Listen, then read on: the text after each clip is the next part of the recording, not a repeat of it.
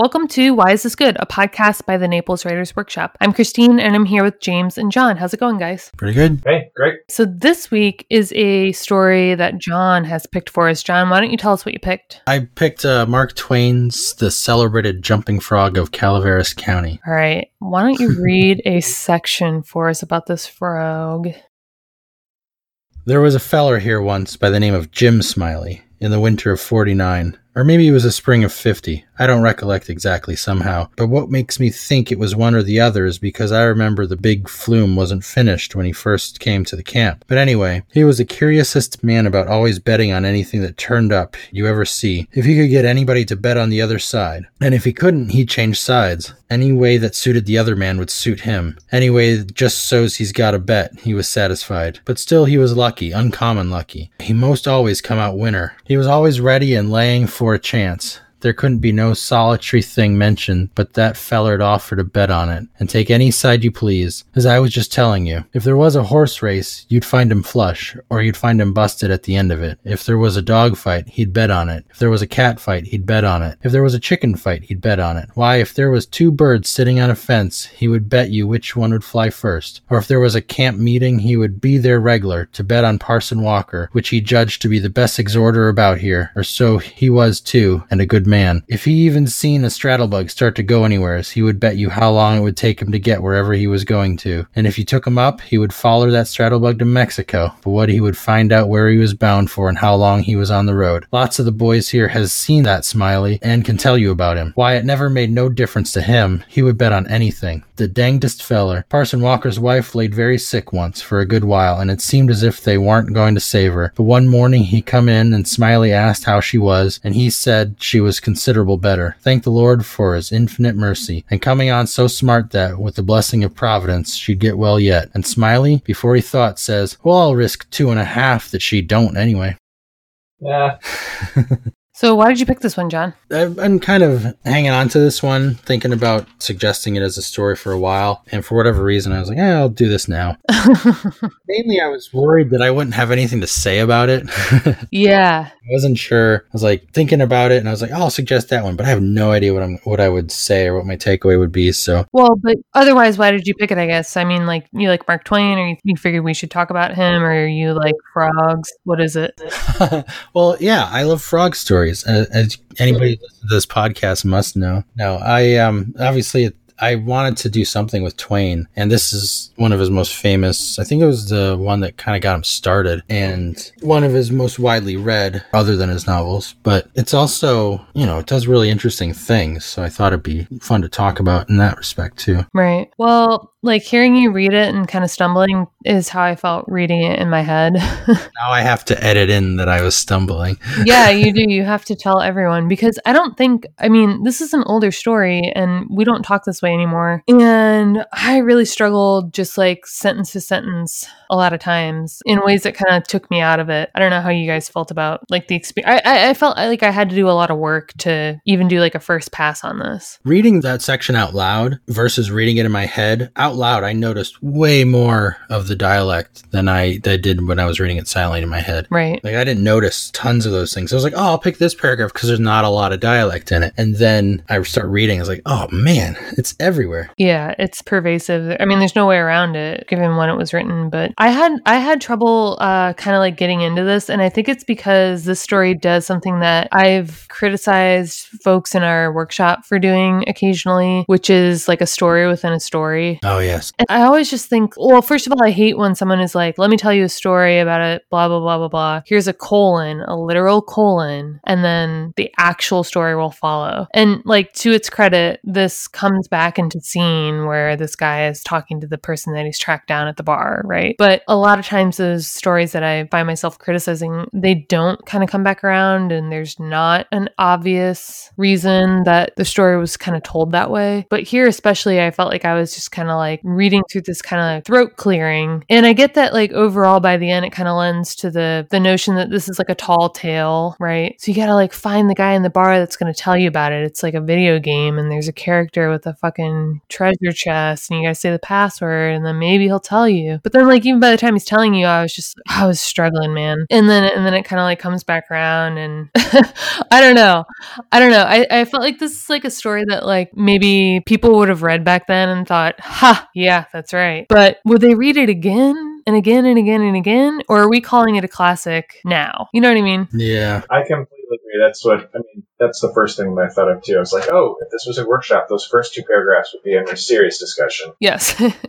I mean, even the first three paragraphs, really, before the story. I think the actually- first three for sure. Especially just given how short it is. Because it, it really does seem like if you told it a different way, you could introduce how it is the narrator had to find Simon Wheeler in the first place. But you could do it by first captivating us about Jim Smiley himself, who I would argue is the main character, right? I mean, he's the guy we care about. He's the guy we're being kind of like teased about at the beginning. Like, oh, this Jim Smiley guy. And then I finally found someone to tell me about him. And this is a story about him. You know, it was Leonidas Smiley that he's trying to find out about, right? And uh, this guy tells him the story about Jim Smiley, and he's like, at the end, Unrelated. that's not the guy I was asking about. I'm out of here. right. So I agree with you guys that those first three paragraphs feel like, yeah, I, if someone brought this story to me in the workshop, I'd be like, get rid of those paragraphs. Why do you, why do you need it? What does it accomplish by doing that, by having that frame around it? Right. Which, since, you know, it's Twain, since this is famous, since it's in a million anthologies, I have to ask myself, what does it accomplish? And I'm not sure. I really don't know. I usually find myself like um, when I have seen stories like this, and and people find that they're like they cannot get around this construction, right? They they want to introduce the story. They don't just want to tell the story. They want to tell you the circumstance in which they first heard it or came across it. Usually, like there is something that those like first few paragraphs lend to the overall like context, but I don't think they're ever best told as this kind of rambling introduction because I don't care about this introduction until I've heard the story itself. And I think like when especially nowadays like you only have so much time to captivate a reader. And I don't think the way to captivate a reader is to tell them how you're about to tell them the story. Yeah, you mentioned date. Like this is 1867, and just because of coronavirus and spending all this time alone,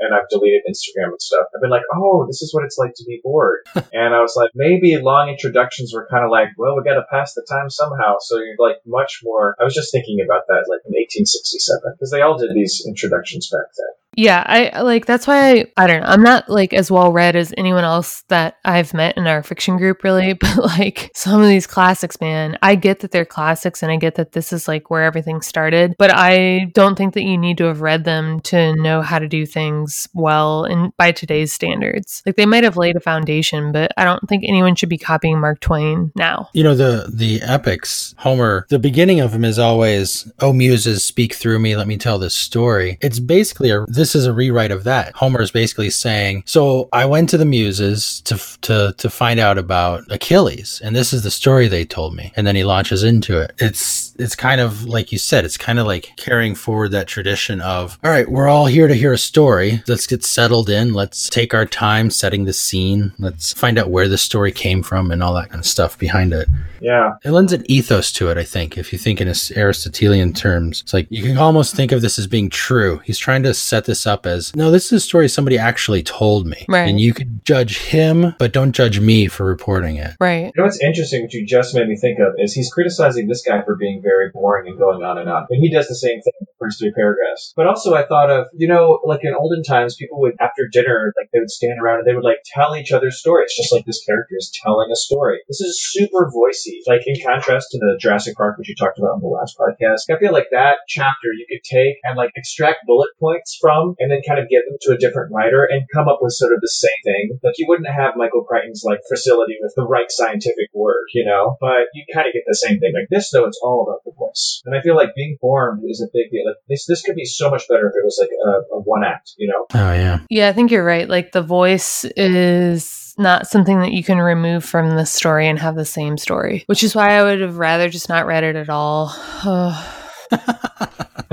like, well, if I can't just have the story about the frog, you know? right? Also, like, I had to read this is one of those ones where I was like, oh gosh, I'm not smart enough to say anything about it. So I had to Google the analysis. Oh, good. Yeah, and basically it confirmed my suspicion, which is that like there's not much to this other than the fact that it's like a tall tale, right? It's almost like uh, Paul Bunyan or something, and it was definitely supposed to be funny and entertaining. I don't know, it just seems simple that way. It seemed like really straightforward and kind of almost like a long extended dad joke. Like here's a guy that bets on everything and he gets ass handed to him with this frog, and it's also, I mean, like at its core, not something that would actually happen. You couldn't actually like open a frog's mouth and like fill it up with these little pellets and expect it to sit there.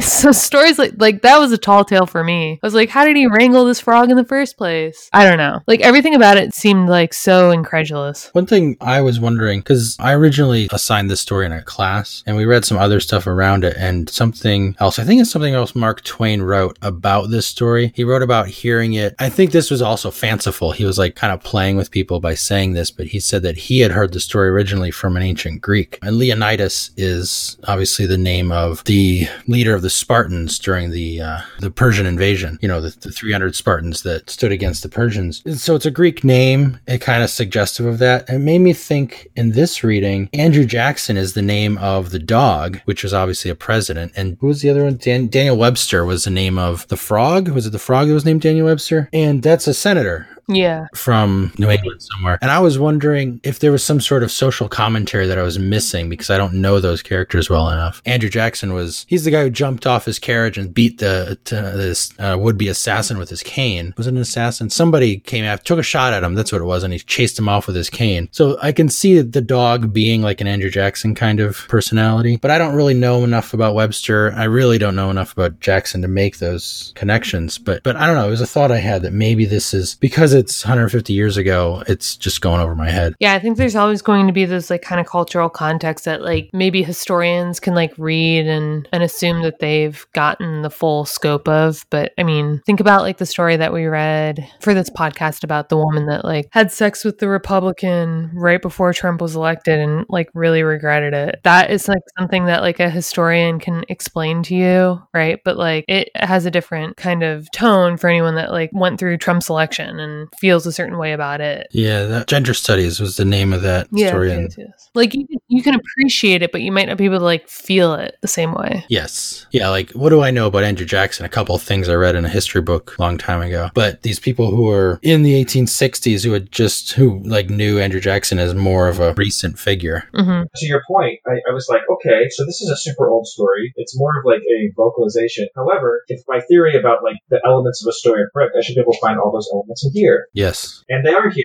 But the difference is he takes so long to just actually start the story, which like what you, you just said was it's a little tall tale, like Brer Rabbit. And he kind of tells like three or four stories beforehand. Like, I'm super interested in this bullpup interlude. Because I have a thing about lists. Like, writers love to make lists. They're like, oh, let me describe this thing and let me have a long list. Or, oh, let me tell you about this story, but it is, it's a subset of these other three things and here's a list. This is like a list that like got totally out of control.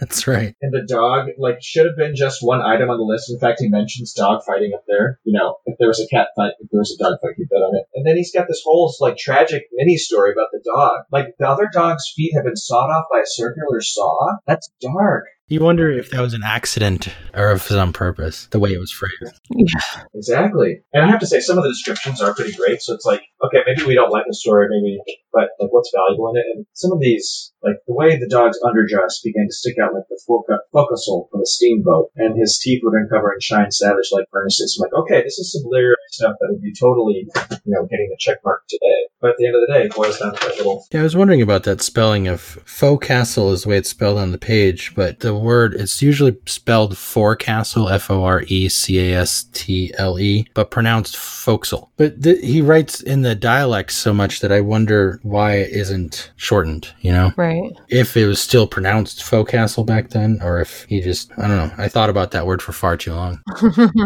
Well, that's a good point. I did hear that Mark Twain, his ear was like incredible for the different dialects here and there, and like he was like super spot on. Apparently, like he's like super good at picking up dialects, and that's part of why he's so famous. I mean, that makes sense. I think that is that is the case. Whenever Twain is spoken about, it's always in terms of dialect and how masterful he was at presenting dialect. Twain had a crazy life. I wish I could use this podcast to go into it, but his money making schemes that led him to where he was were crazy. He was on his way to to, to sell cocaine in New England. Uh-huh. No way.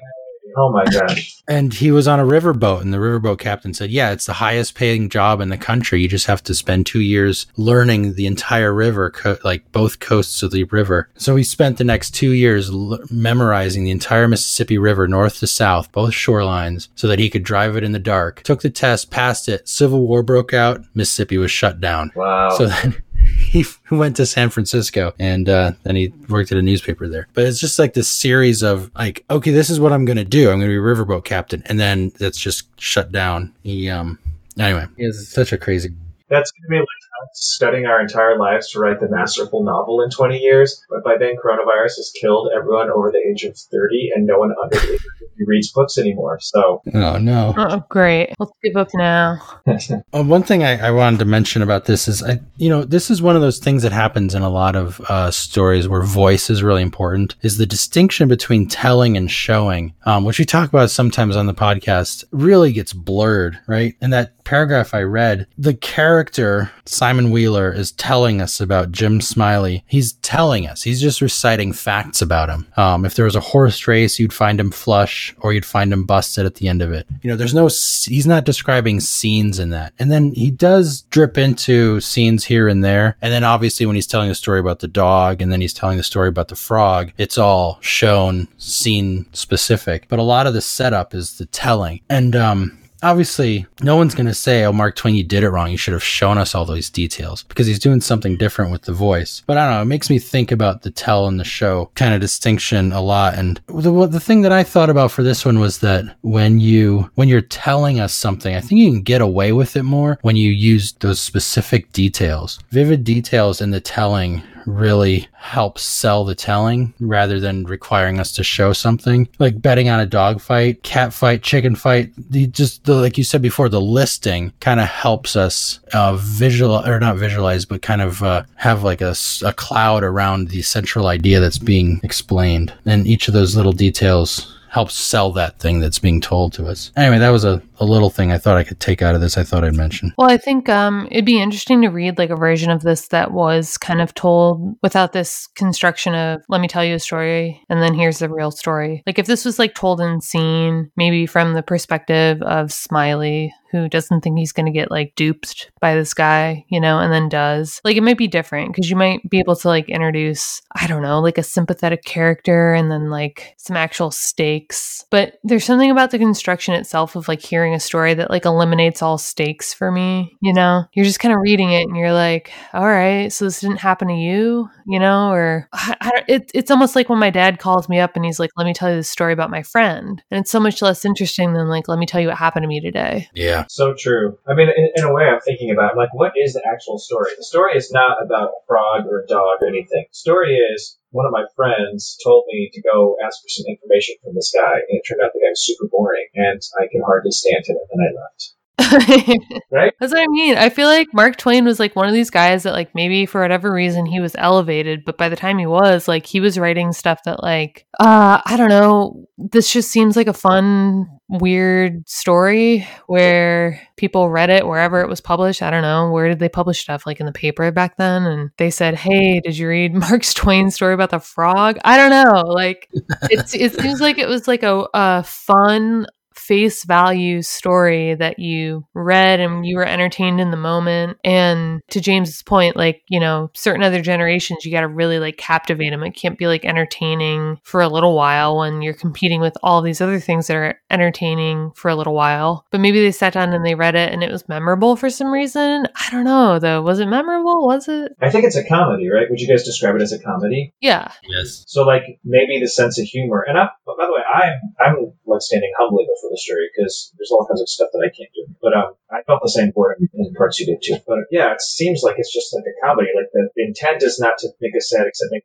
the dog, but really just to make us chuckle. And the voice is part of that, and these the characters are part of that. Right. The ending is interesting, right? Because he goes on with the story, then he gets called away. Uh, Wheeler gets called away, and the narrator's like, "Oh man, I don't have to sit here and listen to this anymore. I'm going to sneak out." But then Wheeler catches him at the door. He says, "At the door, I met sociable Wheeler returning, and he buttonholed me and rec- uh, recommenced. Well, this your Smiley had a yaller one-eyed cow and didn't have no tail, only just a short stump like a banana. And oh, hang Smiley and his afflicted cow!" I muttered good-naturedly, and bidding the old gentleman good day, I departed. Oh, that last line, hang Smiley and his afflicted cow, he muttered good naturedly. That's like, like a comic way of, of phrasing that, of putting that is, you know, you say something that's not good natured and then bidding the old gentleman good day, you flee. I don't know. I, I, really kind of am taken aback by the ending, I guess. But it is funny too at the same time. Yeah, the ending is like one of those bait and switch. It's kind of like, well, I, you know, I, I lured you in with this premise of hearing about a guy that got screwed after he bets on everything. But then by the end, it's like, here's the narrator like coming back into scene. And it's kind of like, I don't know, it almost like negates everything you just read. It's like, yeah, that was the story, but like, here's the real story. Ha ha. God, Mark Twain, you suck.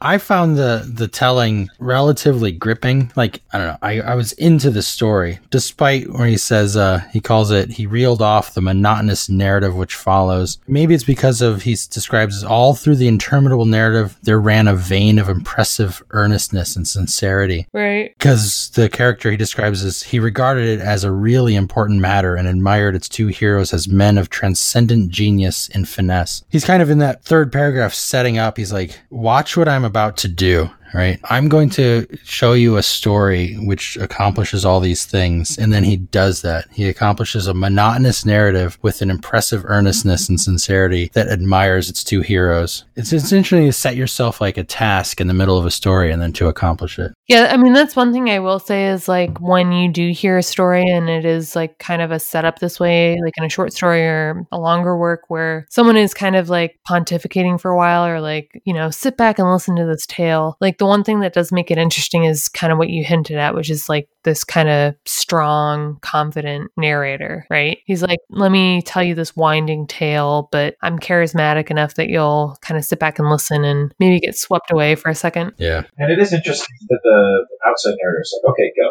And he doesn't interrupt him. And then you can kind of fall into that dream finally. Yeah. In our novels, I'm sure that at some point you're going to have to have a character telling another story. A character. It's a pretty common thing. So I'm always like, oh, how do you make that work? Do you like have one the character interrupting the story all the time to keep it alive in the scene or not? I guess it depends. Oh yeah, whether the scene matters Right, as much as the story being told. right. That's an interesting problem. I would argue it doesn't.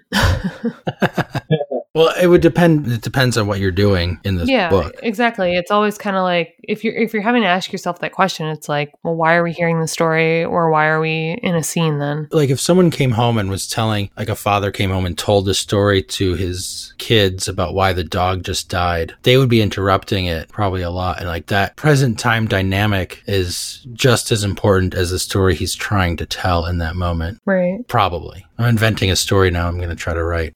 yeah. Well, I think of, have you guys read For Whom the Bell Tolls by Hemingway?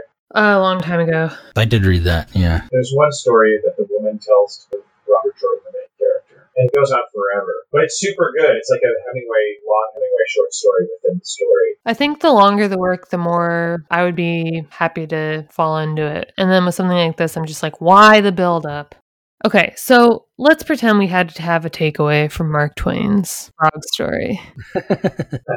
what would we pretend we had learned and intended to copy? John, you're first. Here's your story. Yeah. One of the things that I, I would probably take away is voice and the ability of voice to really drive a narr- narrative. But we talked about that in a previous episode, the Grace Paley episode, Yes. Goodbye and Good Luck. So we keep mentioning that episode over and over again. It seems to really stick with us. So the, the thing that I wrote down is kind of, I don't know, it's kind of obvious, but it's also important, is just how we're always told show, don't tell. And on this podcast, we've discussed stories where telling has been more important than than showing in certain respects. So my takeaway is that when you do have to tell, that details really help sell it and make make the telling more interesting than it would be if you were maybe even disguise the telling a little bit because you're you're halfway showing by using those details and you might not get that feedback of oh you should show instead of tell. So that was my takeaway. It's just details while you're telling kind of help sell it. Yeah, that makes sense. Um, what about you, James? I guess mine would be to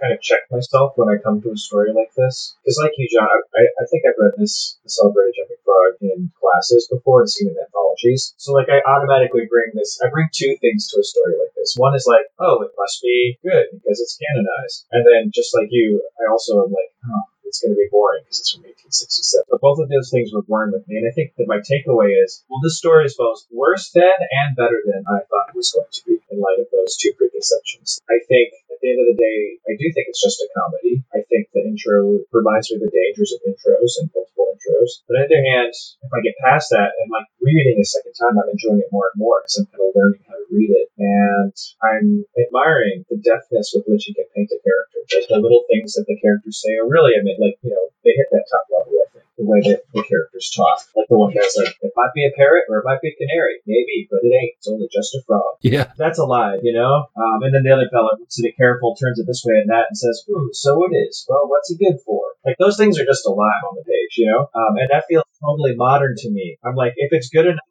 modern, you know. But then also there there were those intros, and the ending is kind of like okay.